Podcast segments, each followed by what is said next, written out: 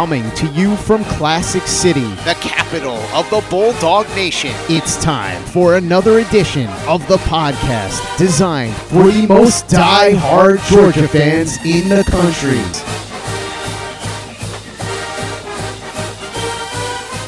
What's up, guys? Welcome back to another edition of the Glory UGA podcast brought to you by our great friends at My Bookie. We are just now getting to the very best part of the college football season, so there's still plenty of time for you guys to jump in on the action. If you've kind of been going back and forth, should I do this, should I not? Absolutely, now is the time. You've seen all these teams, you know who's good, you know who's not, and now it's time to put that knowledge to use and sign up for a brand new account at mybookie.ag. When you do so, you can use our promo code UGA to get a 50% bonus on that first deposit, or you can use the promo code 200cash to get a 10% cash bonus added straight to your account with zero strings attached. Two great options. Make the best choice for yourself. But as you guys know, I am your host, Tyler, and I am back once again with our week 12 mailbag edition of the podcast. It's crazy to say that, guys. Every week I know I keep saying, okay, week 10, week 11, now week 12.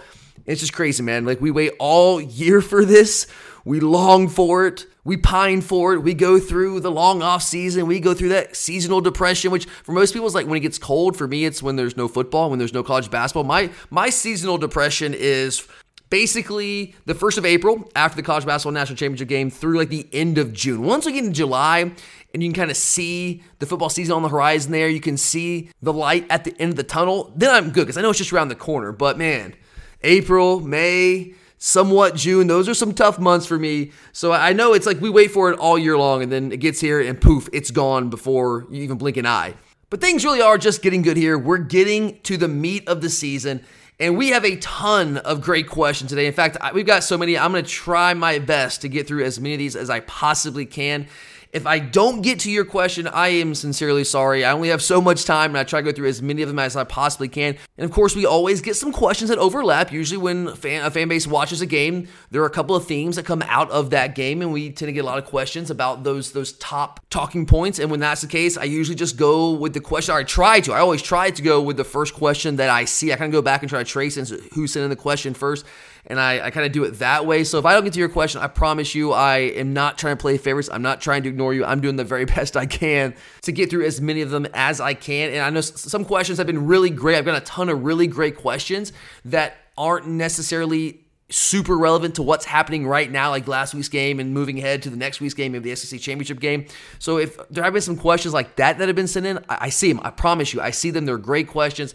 I'm just trying to hold those a little bit till we have some time where we're not breaking down a game during the season. So I I'm, I've got a whole list of those questions. I'm going to get to them eventually. I promise you. Just just bear with me. Be patient with me. But anyway, we've got a ton of great questions today, and we're going to start at the top here. I've got two questions that I want to call co questions of the day. These are big picture questions that we always like to start with. And I think this first question is from, I don't know if it's a new listener, but a first time question asker, if that's how you would term that. But EJ, I really appreciate it, man. I hope you've been around for a long time. If not, welcome to the show. Appreciate you being here. But EJ says earlier in the year, you said that Georgia was not the best team in the country. Yes, EJ, guilty as charged. Have you changed your opinion? That's a very fair question, EJ. And yes, I have. Uh, I've talked about this a couple times for the past couple of weeks. I maybe haven't addressed it head on directly. So let's do that right now. I, I own it. You're right, EJ. I did say the first third of the season that we were not playing like the best team in the country. At that time, I think that's fair. If you look at how we played the first couple weeks of the year, guys, South Carolina is not a good football team. Now, they have certainly gotten worse as they've dealt with injuries as the season has progressed. But even when we played them in week three, that was not a particularly good football team. They were already dealing with some injuries that weekend. I mean, Juice Wells, he played from that game. He was the guy that scored the first touchdown against us, and he went out the rest of the game and he hasn't played since then. So they were dealing with some injuries at that point, and they, they had the same offensive line, which is terrible. It was terrible. It is terrible. Spencer Rattler has been the same guy. He's been really good. Defense has had issues all year long. He did that week, and it still does now. But that's a game that we were down 14 3 at half. Now, if we played South Carolina this weekend in the same situation inside Sanford Stadium, do I think that we're going to be down 14 3 at the half?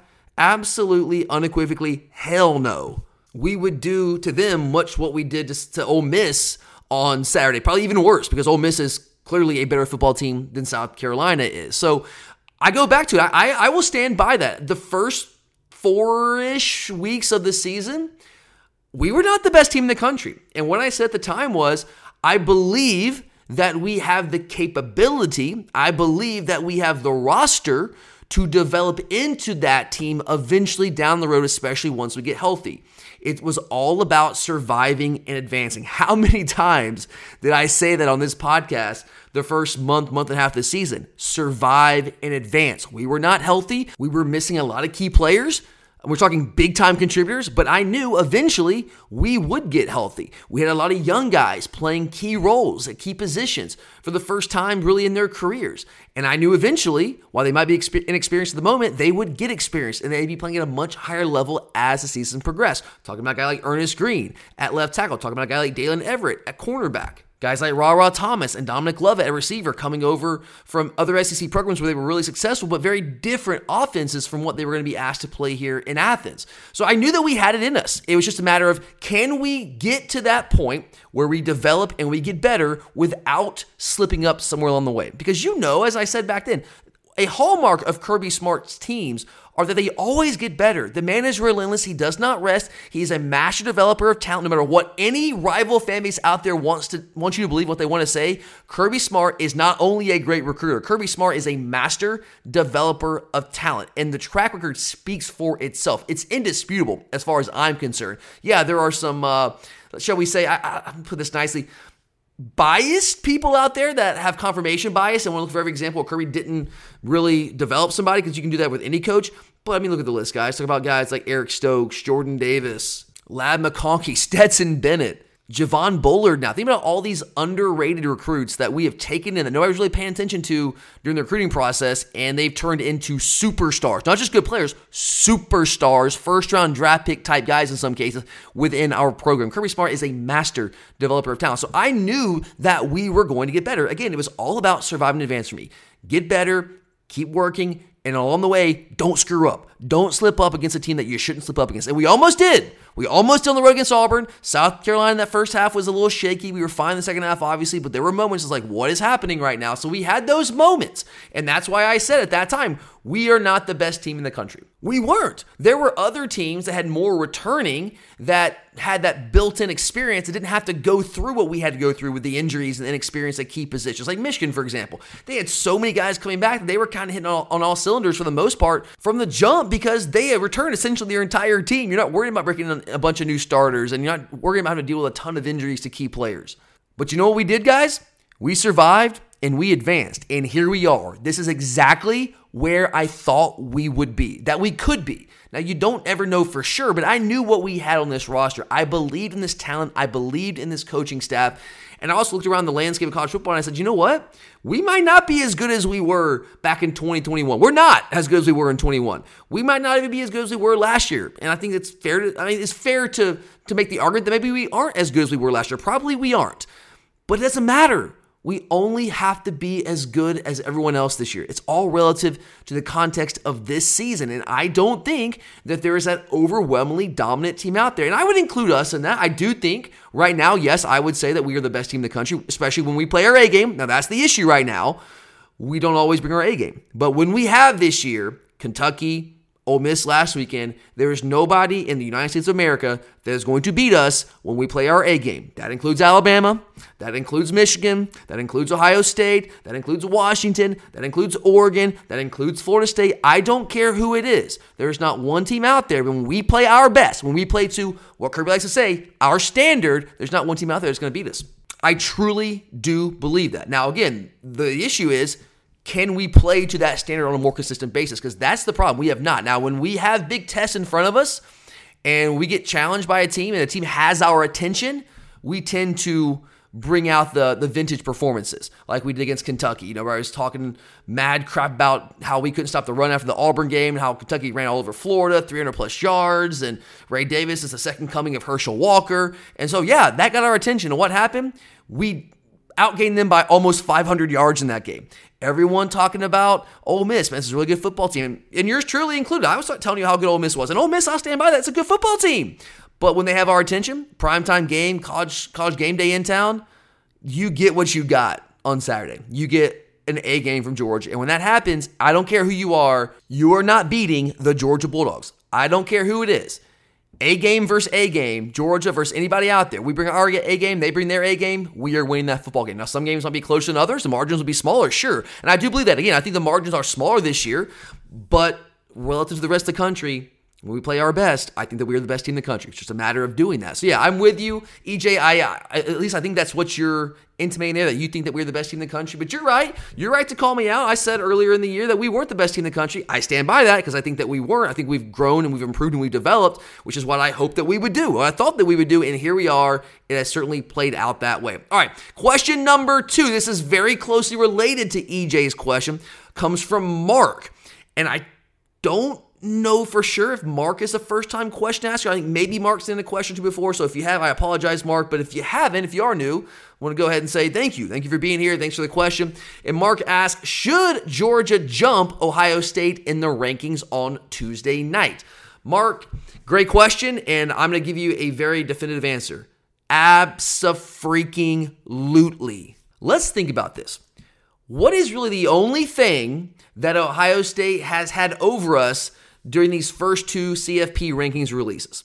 What has committee always said? What have they gone back to talk about Ohio State? The resume, their wins on the road at Notre Dame, even though it was a last second win, they really had no business winning it. Give them credit. They won the game. And then they beat Penn State at home. So give them credit. Those are two top 25 wins, at least according to the college football playoff rankings. And they were given credit accordingly for those wins.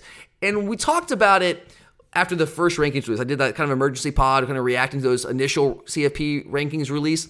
And, you know, I came on here and I said, look, guys, I expected Ohio State to be one. I told you guys the, the night before on the mailbag episode two weeks ago that, yeah, my prediction was when I was asked, my prediction was Ohio State would be one. I thought Michigan would be two based on how they kind of dominated teams. But I was glad the committee kind of looked beyond that and saw Michigan hadn't played a freaking soul, no one with a pulse and we'd actually been more dominant against the opponents that we had played. And so we were number two, but I, I thought Michigan would be two, I thought we'd be three, and I thought Florida State would be four. And I got the bookends right. And I told you on that reaction pod that I wasn't all that upset. Like I wasn't freaking out because it doesn't matter right at that point, right? It's just a matter of like if we keep winning, we'll be fine. But I got why the committee had Ohio State number one, and I, I really didn't have an issue with it because their resume was better at that point. Now I knew what we had in front of us, and if we won those games, then I thought that we absolutely should move ahead of Ohio State. And that's exactly what has happened. I believe that we have been better than Ohio State all along. If you were basing those rankings off of who is a better team, we should have been number one. But it's always the classic question, right? Is it is it most deserving or is it best team?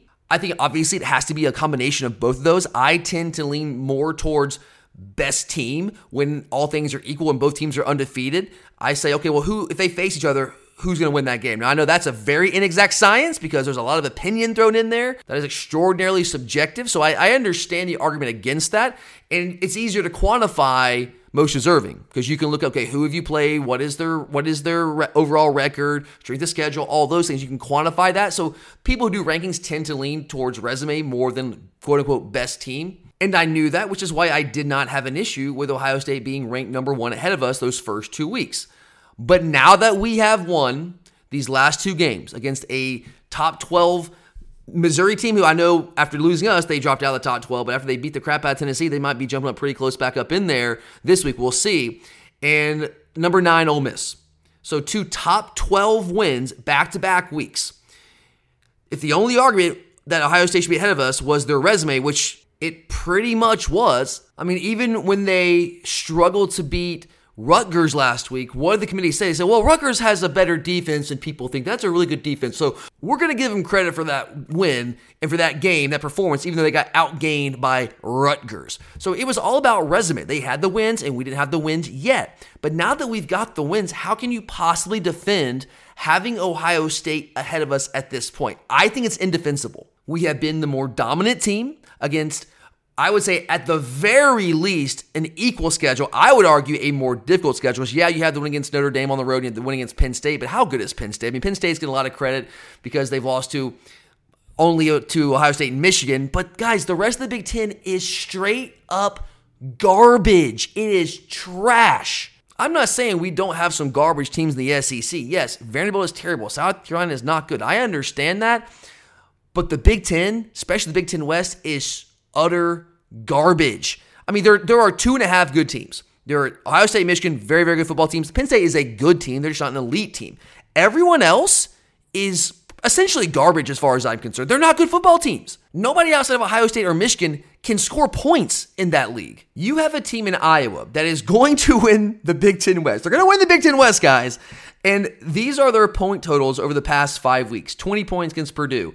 15 points against Wisconsin, 12 points, I'm sorry, that 10 points against Minnesota, 10 points against Northwestern, and they got the 10th point, those final three points, very last second to win that football game. And they scored, they outscored Rutgers 22 0. So, really good defense, sure, maybe, or maybe just the rest of the Big Ten sucks, nobody can score. But that is the team that is going to face either Ohio State or Michigan in the Big Ten championship game. That is the Big Ten West champion. That is a garbage league. So, yeah, I know they have two nice wins, but everyone else they've played is just terrible. They're not good football teams. And you might say, well, Florida's not good. Um, okay, yeah, no, they're not very good, but I'll tell you right now, Florida beat Minnesota, Florida would beat Illinois, Florida would beat Michigan State, Florida would beat Maryland, Florida would beat essentially everyone in the Big Ten, not named Ohio State, Michigan, or Penn State. I believe Auburn would be the vast majority of teams in the Big Ten, not named Michigan, Penn State, or Ohio State. I would say the same thing about Kentucky. So, no, I'm not saying those teams that we played are all great. No, they're not, but they're better than what Ohio State has played in their conference schedule outside of really just Penn State at this point. So, yes, to summarize this, I would absolutely have Georgia ahead of Ohio State in these next rankings. I don't know if they will or not. I mean, when you beat a top 10 opponent 52 to 17, that has to mean something. Because now we have those two top 15 wins, which, by the way, our two wins these last two weeks are better than the two wins that Ohio State has. And we won both of those games more convincingly than Ohio State won those games. So we'll see. Do I have faith in committee? No, I don't. But we'll see. I guess, again, all that really matters is we keep winning, we'll be fine. But I think we deserve to be number one. You know what? Honestly, I do think it matters. Because if we're number one, let's say that we win in Knoxville, let's say we hold serve against Georgia Tech, and we go into the SEC championship game undefeated. Let's just say, for argument's sake, we end up losing a, a close, hard fought game against Alabama. If we're number one at that point, it's a lot harder to completely drop us out of the college football playoff rankings than it is if we're number two. It's just math, guys. I'm not saying they still won't drop us out. They might, but it'd be really hard, much harder to drop the number one team completely out of the college football playoffs going into that final championship weekend when you lose to another top 10 team in a close, hard fought battle in your, in your championship game than it would be the number two team. So I do think it matters. It's not the be all end all, but I don't think it's completely inconsequential. But all right, guys, let's go ahead and get to our first break of the day. Let me remind you about our great friends at MyBookie once again. Guys, MyBookie has so many great features for you guys you want to take advantage of. They have a new cash out early option, which I've been taking advantage of this season. It helps help me win a lot of cash. I know I've heard some, from some of you listeners out there, it's helped you guys out as well, especially if you're into parlays like I am. It's a huge, huge benefit for you when you're trying to win money that way, which I have made a pretty good living off of these past couple of years doing that. But they also have a ton of live betting options. So if you're not really sure who's going to win a game, you feel like it's a toss up game, you want to get a feel for these teams as they kind of take the field, well, just watch the first quarter or so and put down the live bet once you see who's actually brought the goods that day. They have a ton of prize packages for you guys, prize pools you can get involved with. You can bet really long odds on the Super Bowl champions right now. So, so many great features for you guys take advantage of at MyBookie. All you have to do is go to mybookie.ag. They make it really simple for you guys. Use our promo code UGA if you're signing up for a brand new account. You get a 50% bonus on whatever that first deposit is. So if you deposit 100 bucks, to give you an extra 50 to play with. But if you want to avoid the playthrough, which I get, you have another option to choose from. You can use the code 200cash if you're a new user to get a 10% cash bonus all the way up to $200 added straight into your account. No free play, no strings attached. It's just theirs for you do what you want with it. Bet your initial deposit, and boom, that money is yours to do whatever it is that you want to do with it, guys. So do yourself a solid and jump in on all the action today and bet anything, anytime, anywhere, only with my bookie. All right, guys, let's keep this train rolling. We got a lot of questions to get to, so I'm going to try to go a little faster today so I can get through as many of these questions as I can. Our next question comes from Jonathan. Jonathan, thanks for the question. I always appreciate you, buddy. Jonathan asks I have a sneaking suspicion that Carson Beck comes back next year, judging by his interview with Aaron Murray, stating that he is not participating in senior night. So, who comes back with him? Rara and Lovett coming back? I feel more confident they will since NIL will be good to them next season. I think this is a really good question. I wanted to. This is what I considered holding off until later in the season, like maybe once we get in December, uh, once we get past the SEC championship game, got I don't want to say dead time, we have a couple of weeks where we're not breaking down a game or recapping what just happened. So I, I thought about that, but I actually got quite a few people asking me something very similar, so I figured, well, if a lot of people are asking about it, let's go ahead and talk about it now. So, Jonathan, yeah, Carson Beck, Carson, I kind of touched on a little bit on our recap episode yesterday, but we'll talk about a little bit more here. I think there's a really good chance that Carson does come back.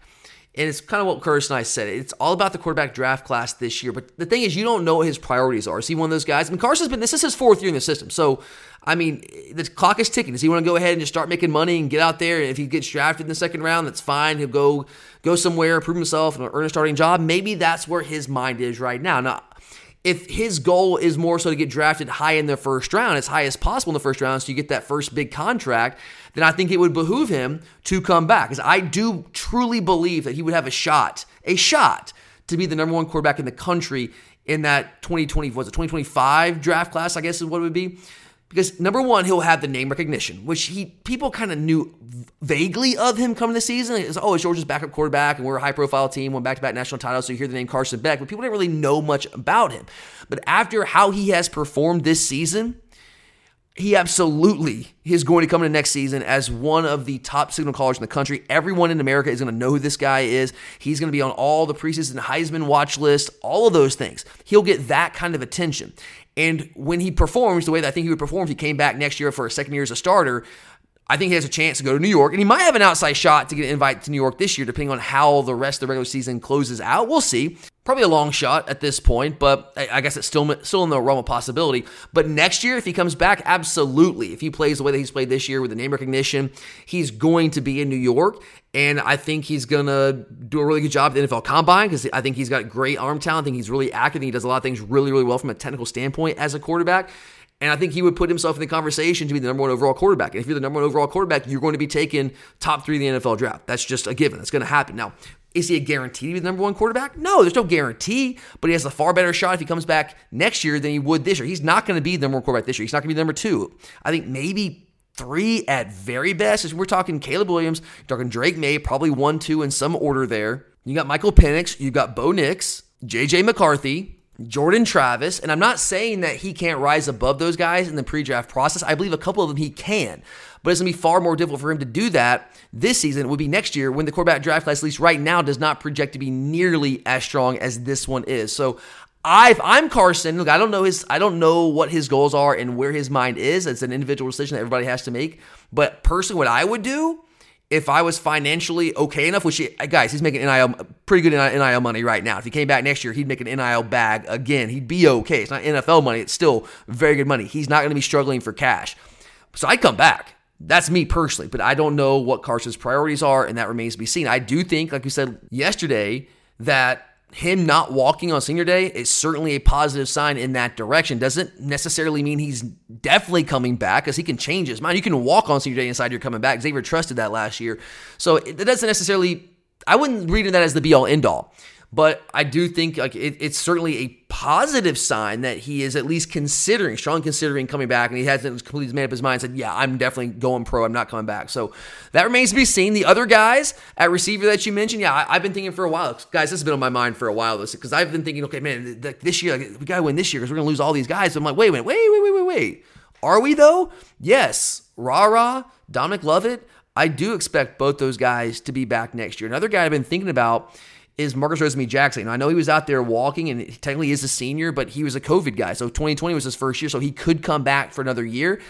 And I thought there's a chance. Um, I, I, it looks like with him walking, I'd say probably lean towards him not coming back. Maybe he's just going to move on. But again, he could change his mind. We'll see there. It's not unprecedented. Arian Smith, the same thing. Arian is really frustrated right now with his role in the team. When Ladd came back, he really kind of fell out of the rotation, and he's has some some drops and is um, just not really performed well, which I hate to see because I know the guy, the coaches love him, the team loves him. He's a great kid. He works really really hard. He's dealt with a lot of injuries in his career. It's kind of stunted his development. But uh, so right now he's maybe feeling some of that frustration. Maybe with the passage of time, a little bit more perspective, he decides, you know what, no, I'm going to come back, give him the shot. So those guys could all come back. Now, will they? I don't. I would say again, I lean towards Rosemy-Jacksaint probably going, Arian probably going. He might transfer out But I definitely think Rara and Lovett are coming back. I feel pretty strongly about that, and based off what I've heard, like nobody knows. Even the coaches don't know definitively right now. They've they have these conversations, but I mean, it's always a, a, a moving target, and guys can change their minds. But I've gotten pretty good feedback on them coming back for next year, which I think is really really positive, especially if we get Carson Beck back. I mean, woo, okay, let's go. But don't forget about the transfer portal, guys. Just like we hit the, at the receiver position, the transfer portal last year, we absolutely are going to be actively involved in the transfer portal when it comes to that position, probably the defensive line, the interior defensive line as well. So I think the transfer portal will be good to us once again this year. But yeah, I think you're you're on something there. I think that Rara and Love could, could be coming back next year. I think NIL, like you said, will be good for him, Jonathan. All right, next up, this was probably the most popular topic of all the questions that we got. And we got, I don't know, man, 10, 15 questions about this one topic. And if you watch the game, you know that CJ Allen had a monster game, maybe the birth of a new star at inside linebacker for the University of Georgia, played big time in the absence of Pop Dumas Johnson. I told you guys I was very straightforward. I felt like that was a concern for me coming to that game. I, I believed in CJ Allen and I believe in Raylen Wilson and their, and their talent and their ability. But when you play a team that does a lot of misdirection like Ole Miss does, that can be a challenge for young linebackers. And I and I saw – CJ Allen fall victim to that against Auburn in week five. I was pulling my freaking hair out, man. Like that long touchdown run or that long, what's the touchdown? I can't remember now. But the long run, 60 plus yard run that Payton Thorne had early in that game in the first quarter, that was like CJ's eyes were in the wrong spot. They were in the wrong spot. And that's He's a young guy. You get it. But like Ole Miss, I felt tried to take advantage of that, and they did, and they had some, some success early on, but we really were able to adjust. And after the, the first couple of drives, CJ Allen was an absolute monster the rest of the game. So Understandably so, we have quite a few questions in that direction. So Darren asked, what was your analysis of the freshman middle linebacker subbing for Pop? Is the future as high as I think? Number 33, aka CJ Allen, was everywhere after a couple of early mistakes. And you're right, Darren, it's kind of what I was alluding to there. My analysis is, is that they need to settle in a little bit early in that game. Ole Miss was able to take advantage of their eyes at times early on, but we made some adjustments. Those guys settled in and they played at an extraordinarily high level. There were some bust. There was uh, the uh, was? I want to say it was the first drive. We had them third, third and 15, third and 16, and they dumped one off, a little check down to Quinshon Judkins, and he ran it about 15 yards. It was fourth and one. That was, in my opinion, that was Raylen Wilson blowing that coverage based off what I've gone back and watched. And it's tough to say for sure, guys. I, I take that with a grain of salt. If you don't know the calls, which I don't because I'm not in our meeting rooms, it's tough to say who had responsibility. But knowing football the way that I do and the coverages that we were running, from my read, that was a Raylen Wilson thing. So there were some busts, but they did a lot of really good things. Far more good than bad for those inside linebackers coming out of that game. And you saw their talent, the physical ability on full display, which is what I have been salivating over and talking about all season long. I've told you guys since basically week one that both of those guys, CJ Allen and Raylen Wilson, are physically superior to Pop Dumas Johnson in essentially every single way. It was just a matter of them getting up to speed, getting experience, and learning what to do and earning the coach's trust. And they're starting to do that more and more. CJ's played all year long. I think like basically every single game, some more than others. He's been in the rotation from week one, really. And Raylen dealt with an injury early on, which kind of set him back a little bit. He missed about a month and a half of time, but he has really started to come along, which is going to take us to our next question, also dealing with the freshman inside linebackers. Rich, I think this is a, a first time question for Rich, too. So thank you, Rich. Appreciate you being here, man. Rich asked CJ Allen versus Raylan Wilson going forward. Who are you taking? Fan fantastic question. I know right now the consensus among the Bulldog faithful would almost certainly be CJ Allen because he was the one that led the team in tackles. I mean, you're right, like Darren said, was everywhere early in that game, early and often throughout the entire game.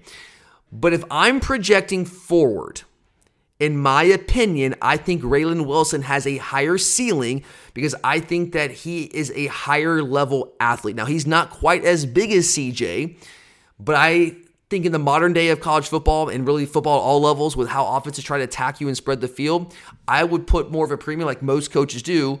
I would put more of a premium on athleticism. And CJ is a great athlete. Don't get me wrong. I'm not trying to sell him short. He's a really good athlete. He's a better athlete than Pop is. But Raylan is a different kind of athlete. He just needs to get caught up, get more up to speed.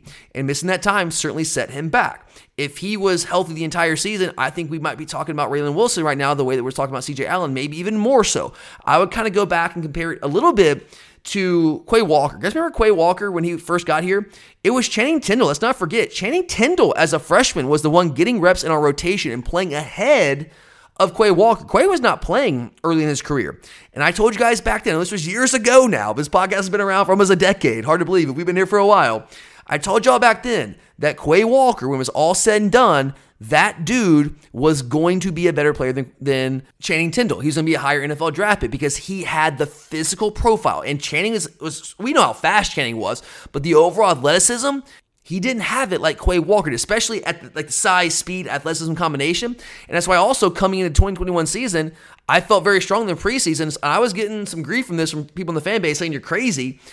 I said straight up, I thought that Quay Walker was going to get drafted ahead of Kobe Dean coming into 2021 because he's a better overall athlete. And that's not a shot at Nakobe. Nakobe was an awesome player for us. And he's now an awesome player in the NFL starting for the Eagles. They're both starters. They're both great football players. But Quay got drafted in the first round while Nakobe dropped to the later rounds because of his athleticism. And that's where I think Raylan Wilson is going to be better than CJ Allen. CJ is a smart guy. He understands the system. He gets football. He's instinctive. He's stronger, bigger right now. He's better downhill right now.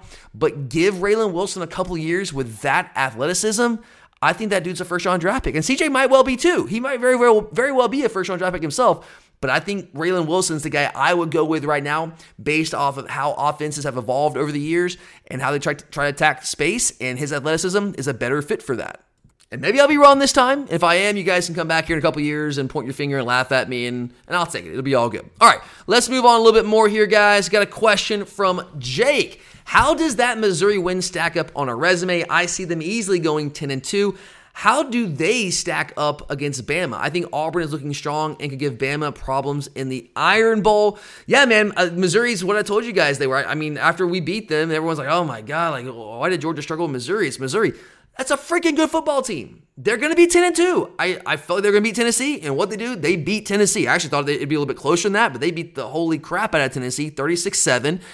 And that team is going to be 10 2. They're going to beat Florida this week. They're going to beat Arkansas, who has died. Arkansas is officially dead. They're going to be 10 2. That is a really, really good football team. In fact, that it's the third or fourth best team in the league right now. I think you got Georgia. I think you got Alabama. I think Missouri would give Alabama a run for the money, though. I, I think Alabama overall would probably just outclass them from a talent perspective over the course of four quarters, but I think it'd be a, tight game like it would like it was with us. I, I, do believe that.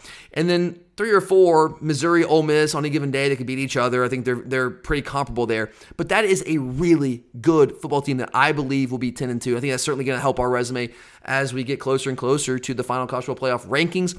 Auburn, I don't I don't know if they're looking strong. Arkansas is dead. I mean, yes, they beat Arkansas. They beat the crap out of Arkansas on the road. I didn't think that was going to happen. I bet on Arkansas, and that's when I got wrong. You get some wrong, I got that one wrong. I'll own that one. But that's an Arkansas team that has one win in conference. One win. That, that's who Arkansas is. They're absolutely dreadful. One of the worst preseason bets I've ever made in my life. They're just are absolutely terrible. I mean, some of the games Arkansas should have won early in the year, but they blew them and didn't win them, and it is what it is. So Arkansas bad. how much credit do you get for that? And yeah, they beat Vanderbilt. They beat Vanderbilt 31-15. I mean, they outgained them 424 to 266. Here's what I say. I will say that Auburn's getting better. They have become a more competent passing offense. They still don't throw the ball well, but they had that streak of six consecutive games against Power 5 opponents where they threw for under 100 yards. They broke that against LSU, and they threw for 154. The next week, they threw for 122 against Ole Miss. And hey, Mississippi State, 230, baby. 194 against Vandy, 163 against Arkansas. Still, they still don't throw the ball well, but what they've done is they've settled on a quarterback. Early in the year, it was a it was musical chairs at quarterback from drive to drive, within drives, from play to play between Payton Thorne and Robbie Ashford. Now it's Payton Thorne. Ashford's not really playing much at all, so they've gotten more stability at quarterback. They're running the football a little bit more. They've or they're running the football better. They've always run the football a lot, but they're running the football better. I think they've kind of figured out who they are offensively and what they do best, and they're kind of leaning fully into that defensively. They've been solid all year. They haven't been elite at any point. They really haven't performed well against the better teams they face because they're not an elite team. But against teams like Vanderbilt and Arkansas, Mississippi State, they hold those teams in check. I mean, they gave up what 255 to Arkansas, 266 to Vandy, 345 to Mississippi State. It's a good, solid Auburn defense. So yeah, they are improved from where they were early in the year, but I, I, still don't think they're an especially good football team. Now, that doesn't mean they can't give Alabama a hard time, though, because we know when Alabama plays in Jordan Hare Stadium, crazy things happen. The Tigers never really come close to beating them in Tuscaloosa, but at Auburn on the plains, man, things get wild. And there are plenty of cases where bad Auburn teams give really good Alabama teams, like national championship good Alabama teams, a run for their money, like they did a couple years ago in 2021 in that crazy game. So Auburn's capable of giving Bama a, a, tough time, especially with the Bama offense, which is improving, by the way. We'll talk about that a little bit later on with one of our questions. The Bama offense is getting better, it's becoming more proficient.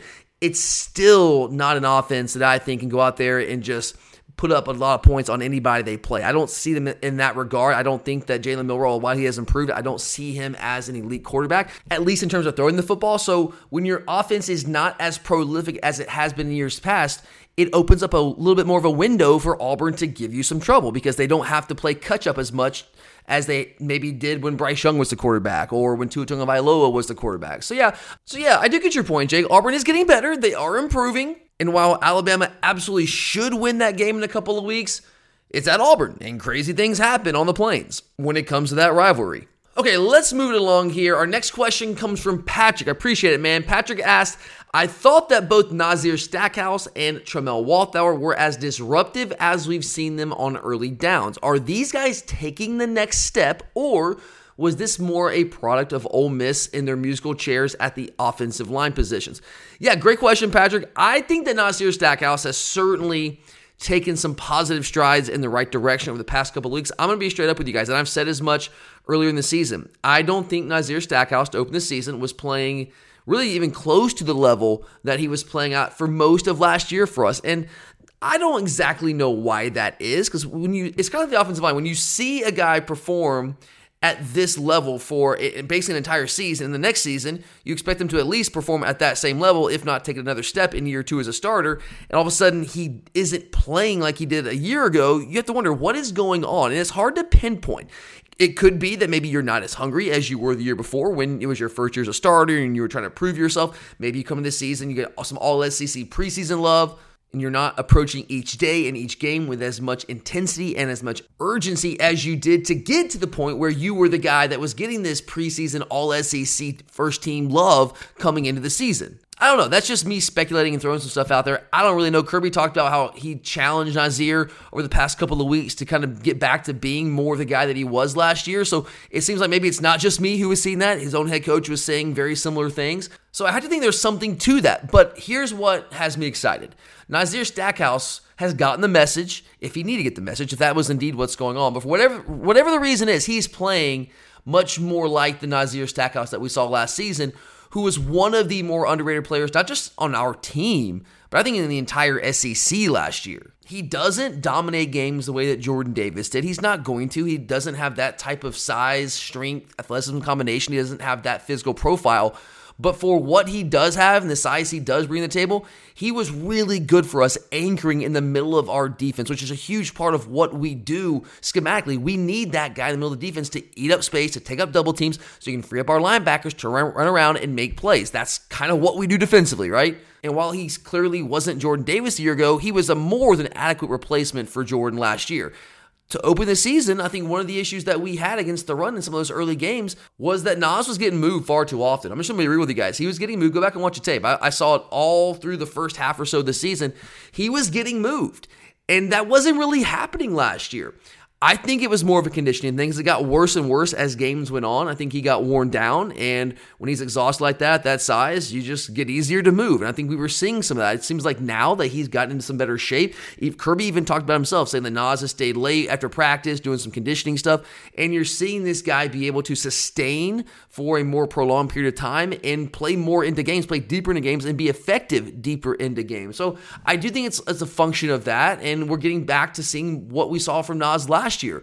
Tramel Walthour is a guy that I feel like has been a really strong run defender for us for a couple of years. Now, he doesn't really give us much as a pass rusher. That's not his game. He's not a great athlete, but he has enough athleticism along with his strength at the point of attack and the size that he has in that position to be a really strong run defender for us. And he, I mean, let's not forget, as good as Michael Williams was for us as a freshman last year, it was Tramel who started the back half of last season, about the last half of the games last year. He was the starter at that five tech defensive end spot. And Mykel obviously rotated in liberally and certainly was more of a factor in passing situations.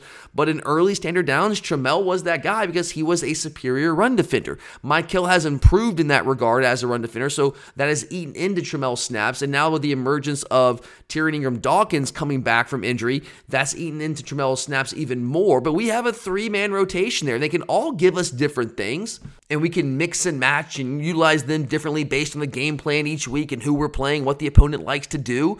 And Tramel was a better fit in a lot of cases for what Ole Miss likes to do because they like to run the football. You guys saw that. They want to run the football. That's what they do. Jackson Dart can throw the ball pretty well off play action. He's not a drop back passer. They want to run the ball. Quinshon Judkins, the leading returning rusher from last year, hasn't been the guy this year, dealt with some injuries, but come into our game for a month plus, that guy has been really good. He's been the Quinshon Judkins of old. So we needed a guy that was going to be more of a force in the run game against Ole Miss at that five tech spot. And we rotate all those guys in there. TID played a lot, Mykel played a lot, but Tramel got some more run than he has in recent weeks.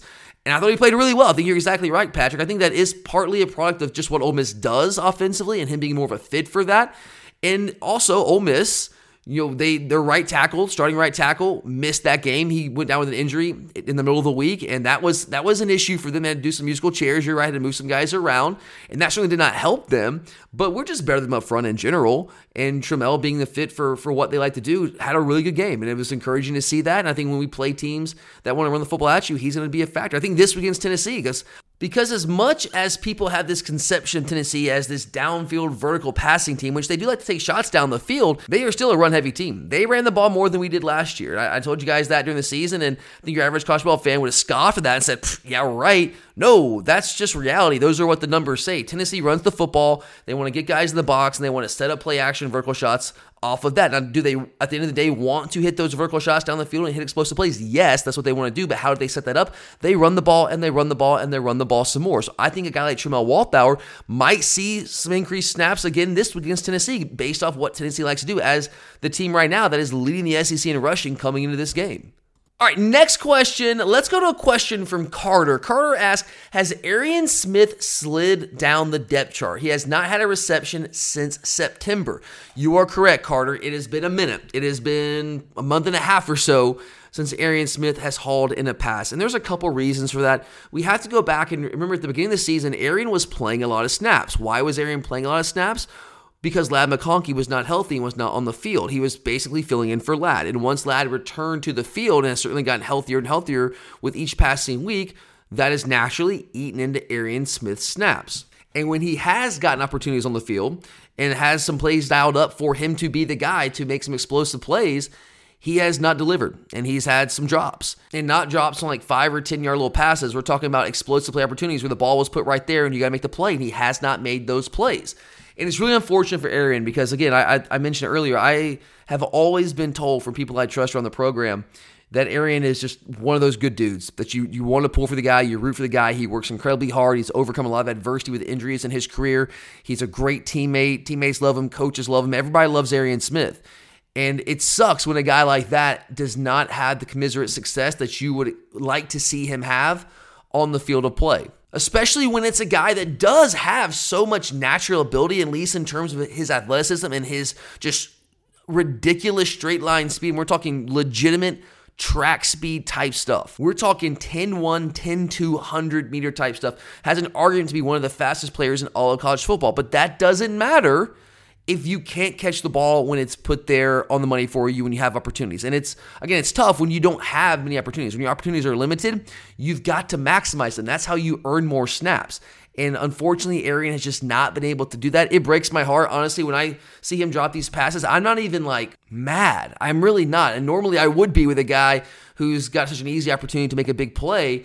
I, am not mad. I, I'm just I'm sad for Arian. It kind of breaks my heart because I really, really, really want this guy to do well, and he has delivered some big plays for us. I mean, that play in in the Peach Bowl against Ohio State, I will never forget that play. I mean, that got us right back in that game. That was a massive play, and if Arian could do that on a little bit more of a consistent basis, then he would earn more playing time. Unfortunately, just hasn't got a lot of opportunities, and when he's gotten those opportunities, it just hasn't worked out for him. Now I'm not giving up on Arian. I, I hope that this guy keeps his head up, and I the body language hasn't looked great on the sidelines, and I get it. I, and I'm not mad at the guy. I understand it's been a really tough season for him. He's fought really hard to come back from injury and overcome adversity, and it just hasn't panned out for him throughout his career, and that's just something I really hate to see. I'm still rooting for the guy, and you know what? There might be a point in this season where we still need Arian, so I'm still rooting for him. I hope everyone out there is still rooting for him. I'm sure you guys are because I think there's going to be a, an opportunity for Aaron somewhere down the line here the next couple of weeks to make an impactful play for us, and I hope that he uh, gets those chances. All right, guys, let's take a quick break here. I want to remind you about our good friends at Alumni Hall. Guys, it's crazy to think this, but Thanksgiving is just around the corner. And if Thanksgiving is just around the corner, you know what that means? That means Black Friday is just around the corner.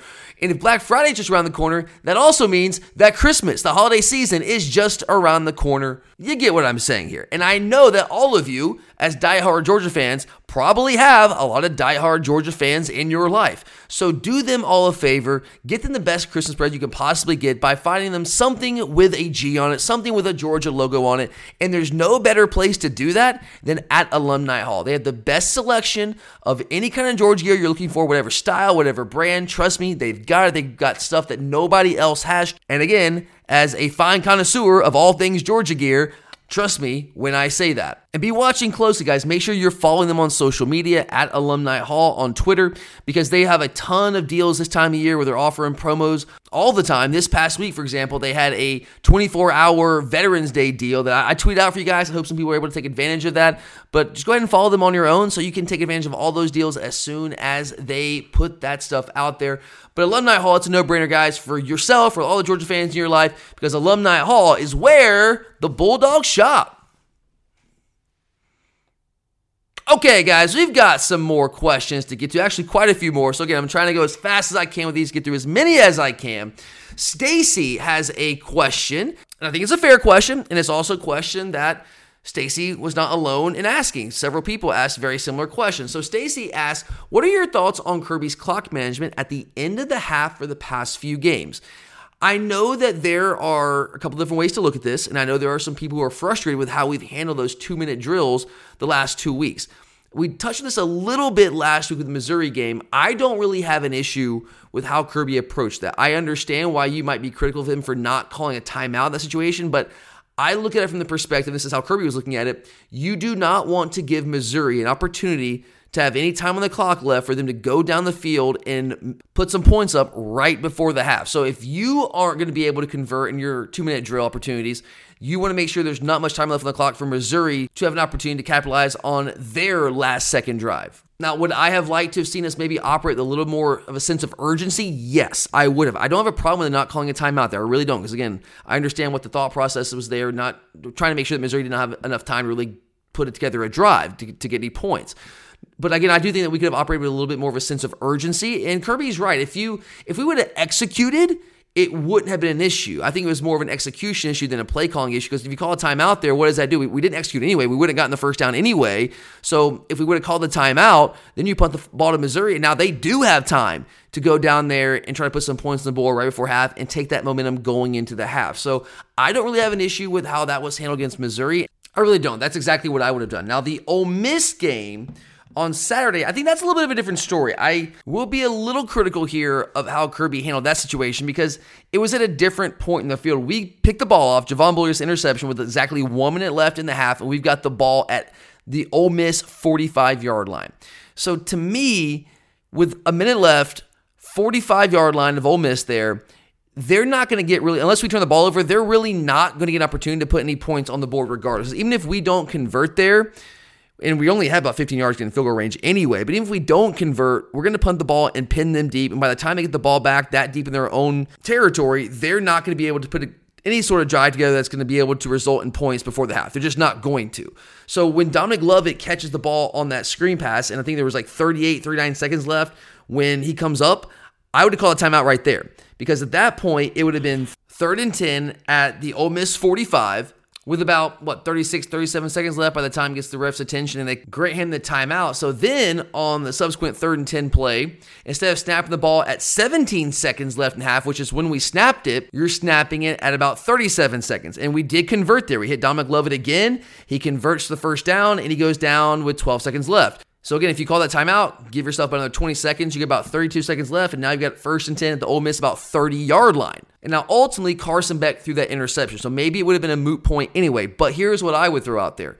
Maybe Carson does not decide to force the ball into that tight window the way that he did if there was more time on the clock. Because I feel like Carson at that point 12 seconds left. We're at the fringe of field goal range. He's trying to make a play, trying to force the ball into a tight window. I still think it was a really good throw. It just happened to get tipped and bounce up into the defender's arms. But maybe he doesn't have to make that tight throw into that very tight window. And we do have a chance to give ourselves a field goal opportunity at least before the half is over. So I will be critical of the decision against Ole Miss and how that was handled because I think it was a little bit of a different scenario than where we were against Missouri. Because Missouri, we were in our own territory. And if we would have been stopped and had to put the football and they got the ball back with some decent amount of time on the clock, they could come down and gotten some points. We did not want to let that happen. Plus, the game was much tighter against Missouri at the half than it was against Ole Miss. So that's just my two cents. I think the Missouri call, I'm I'm good with. I actually agree with it. The Ole Miss situation, I think is a little bit different, and uh, I I think I would have, I know I would have called a timeout after Lovett caught that screen pass with about 39, 38 seconds left in the half. All right, next question. Let's go to one from Sage. Sage asks, Why do our DBs seem like a liability? And are we causing turnovers like we used to? Well, let's take the first part of that question first. Are our DBs a liability? I don't think so. I don't feel that way. I, I think we're really good at safety with Malaki and Javon. I think that Kamari Lassiter is as good of a cornerback as there is in the entire SEC. Now, Obviously, with Daylen Everett being a first year starter, there have been some bumps in the road, but he has been largely good. I think he's improved each and every week. That's kind of what you expect from a first year starter. I mean, Kamari, as good as he was last year, wasn't great right away. He got better as the season progressed as a first year starter. And you're seeing the same from Daylen Everett. Now, I do think it's really unfortunate that Julian Humphrey has gone down with an injury. Now, Kirby hasn't been direct with what it is. I've been told it's a clavicle issue, a, a, broken clavicle. That's what I've been told. I don't know if that's 100% accurate, but that's kind of what I've gotten behind the scenes. I have that actually on pretty good authority. So I'm going to go with that until I hear otherwise. And I really thought he was coming along and splitting time with Daylen there. And I think I thought we had two really good young options there opposite Kamari last year. I think that they've been good, honestly. Largely, they've been good. There have been some some moments where they're not making plays on balls, particularly Daylen Everett. But overall, I think our secondary has been really good. Tykee Smith, I think, has been awesome for us at the star position this year. So I don't think our defensive backfield has been a liability. I mean, we lead the league in passing defense, only give 181 yards a game. Now, can you sit there and poke some holes in that and say, well, we haven't really played many teams that can throw the ball well? Sure, that's true but you still have to go out there and stop it. There are a lot of other teams in the league that have played Kentucky and have played Vanderbilt and have played Auburn, and they don't have the overall pass defense numbers that we do. So, again, I think our DBs have largely been very good. I've been very pleased with them for the most part. Now, there have been isolated cases where I've had some frustrations at times, but I think in the grand scheme, the overall picture of what we've seen this year, I think they've been largely very good. Now, the turnovers, I would also say, I don't think that we've had issues creating turnovers, at least not any more so than what we've seen in recent years. I mean, last year we had 19 turnovers forced in 15 games. This year, through 10 games, we forced 13. So we're actually on pace to force slightly more than we forced last year. In 2021, we forced 21 turnovers. So we're on pace to force slightly less than we did in 2021, but slightly more than we did a year ago. So I think we're right on target, right on pace with where we've been the past couple years during these national and championship runs. Now, would I like to see us force even more turnovers? Of course, always. But I think we've been pretty good there. In fact, we lead the league in interceptions. We have 12 picks on the year. Now, we've only gained one fumble, but I would say fumbles are more of a function of luck than interceptions are. I mean, sure, you can force fumbles with sacks, strip sacks, those kind of things, and ripping balls out. But a lot of times that's just luck. It's just dumb, sheer luck. Whereas interceptions, sure, you can luck into an interception here, there, on a tip ball. But more often than not, you're having to force those. So I take more encouragement in the fact that we lead the league and interceptions with 12. I think that's really encouraging. All right, got another question from Jake. I can't remember. I write down all these questions, all the names. I can't remember if this is the same Jake or a different Jake because I know there's a couple different Jakes that send in questions. So whoever J- this Jake is, whatever Jake we're talking about, thank you for the question. Always appreciate it. And Jake asked a question looking ahead to the matchup this weekend against Tennessee. I know we're all excited about that big win over Ole Miss, but we have another huge test ahead of us this week against Tennessee. We'll break that down more on the preview episode tomorrow. But Jake asked, apart from the crowd, what is your biggest concern against Tennessee for Georgia? It has to be stopping the run. This Tennessee football team is very good at running the football. They're efficient and they're explosive. They lead the league in rushing right now, and it's not just one guy. They have multiple guys that can hurt you. Even their quarterback, even Joe Milton gets involved in the run game. Maybe not the same way that you saw from Hendon Hooker the past couple years, but he does get involved in the run game. He's a very good athlete. But I say the run game for this reason. In order to stop the Tennessee offense, you first and foremost have to stop the run. More specifically, you have to be able to stop the run with even numbers in the box. We have been able to do that the past two years, which is why Josh Heupel's offense, while it's been high flying and putting up all these points on everybody else, they've had a lot of issues putting up points on us and why he hasn't been able to beat us yet to this point because we have been so dominant in our front six, they have not been able to match up, and we have been able to control line of scrimmage and stop their run game, relatively speaking, with the even numbers in the box. Why is that so important? It's so important because Tennessee's all about matchups. They're going to run the football when they have light boxes. When they see heavy boxes, they're going to throw the football. It's all a numbers game for them. That's what they do. And they want to run the football and run the football and run the football to the point where you they have enough success where you have to bring guys down to the box to roll safeties down, get extra bodies in the box to stop the run game because they're gashing you with that. And when you do that, they are going to be able to have one-on-one opportunities on the outside, particularly in the slot. That is the premier position in this Tennessee offense. It was Jalin Hyatt a year ago, and he ran all the way to the Biletnikoff Award last year for the nation's top receiver out of that slot position. Now, Squirrel White is the guy this year. He is not Jalin Hyatt. He is not that explosive. He's not that good, but he's still a good, dangerous player who can be an explosive playmaker for them when they get him those favorable one-on-one matchups from the slot. That's what they want to exploit. And most teams – have a lot of issues stopping the run with even numbers because they can't match up on the defensive line and their front six in general. So they have to roll guys in the box to stop the run, or Tennessee will just run the ball right down their throat. And when they do that, Tennessee's got them exactly where they want them, and they'll take those ex- explosive vertical shots down the field off play action, and they will gut you. Again, that has not been an issue for us because we've had Jalen Carter and Jordan Davis and Devonte Wyatt and Kobe Dean and Quay Walker, and we've been able to dominate them with our front six with even numbers in the box. I am concerned this year that will not be the case to the degree that it has been the past couple of years.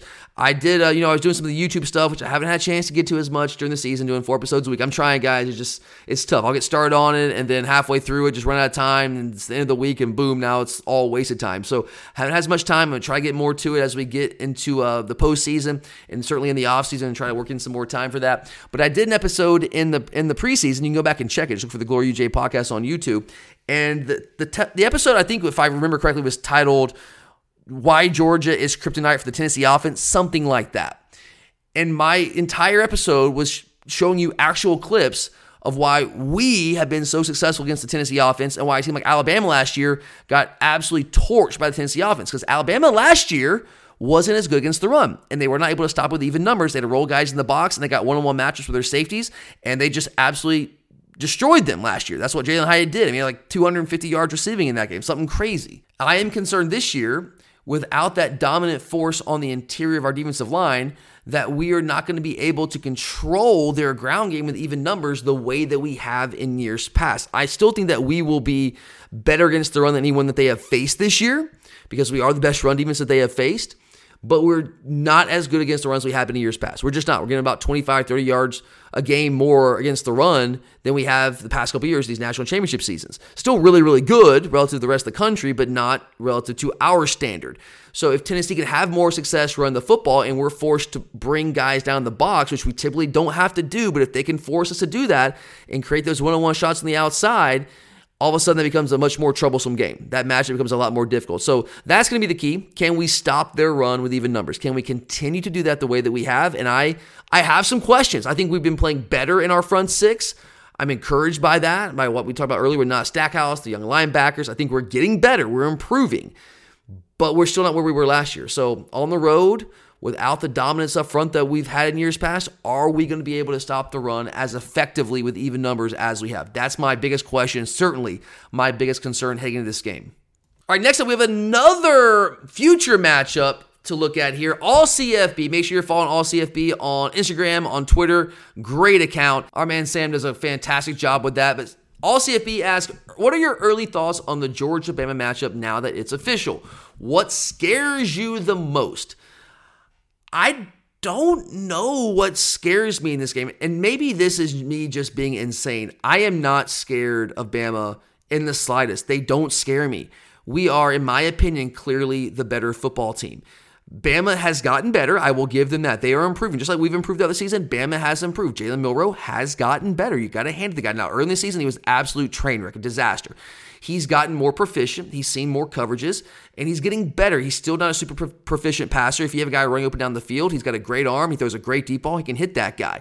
But on a down to down basis against a team that can actually cover people, I don't think that he is the answer. I really don't. I still don't believe that he is. They run the football better than they have in years past, and that is something that we've struggled with more this year, as I just laid out. So if there is a concern, maybe it's that. Maybe it's our rush defense against their rush offense, which is much improved this year. You also factor in Jalen Milroe's legs. That's given us troubles trouble at times this year, and they're using him more in the ground game. I thought they should have used him more early in the year because that's the strength of his game, and they weren't using him as much as I thought they should. Coming out of the bye week, they're certainly using him more on the ground, and I think the guy's a thoroughbred out there, man. He's just he can run for days and he's big, powerful, strong, fast, all those things. So if there is a matchup, it's probably that. But they're going to have to prove to me they can consistently beat us on the outside, and that even if they do beat us on the outside, that Milroe can consistently get to the receivers enough to be able to beat us. Because even if they are able to run the football a little bit, that's a game where it's not like Tennessee. I think you can roll a guy in the box if you need to, which we don't really do all that much, but if you need to, I think you can in that game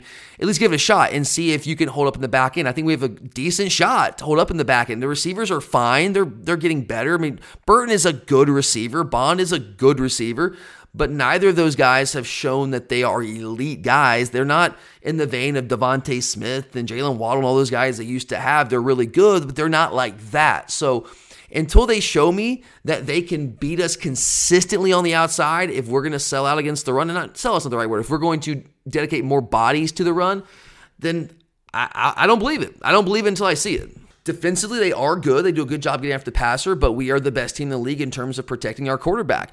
And I know that, you know, Kool-Aid is a good cornerback. I still have major, major concerns about the Alabama safeties. I think those guys, they're really good in in real run fits. Like the, against the run, they're good but man, they can be taken advantage of in the pass game, especially Caleb Downs. You know, Mill Creek guy, I know he's a really good football player, really good athlete. That dude is not ready from a coverage standpoint right now. You can absolutely take advantage of him. You get Brock Bowers matched up on him. You get Dominic Lovett matched up on him. I think that we can really have a lot of success in the middle of the field against those safeties. So I largely like the matchups in this game. Alabama is an incredibly talented team. We know how they recruit. There's no questioning that. But I think right now we have a better coaching staff. I think we develop our talent better. I think we have game day coaches in terms of our offensive and defensive coordinators. I think we clearly have the better quarterback, which is the most important position on the field. And you guys know, I'll throw one more stat at you here. You know that I put a, a lot of emphasis, especially this late in the season, on yardage margin.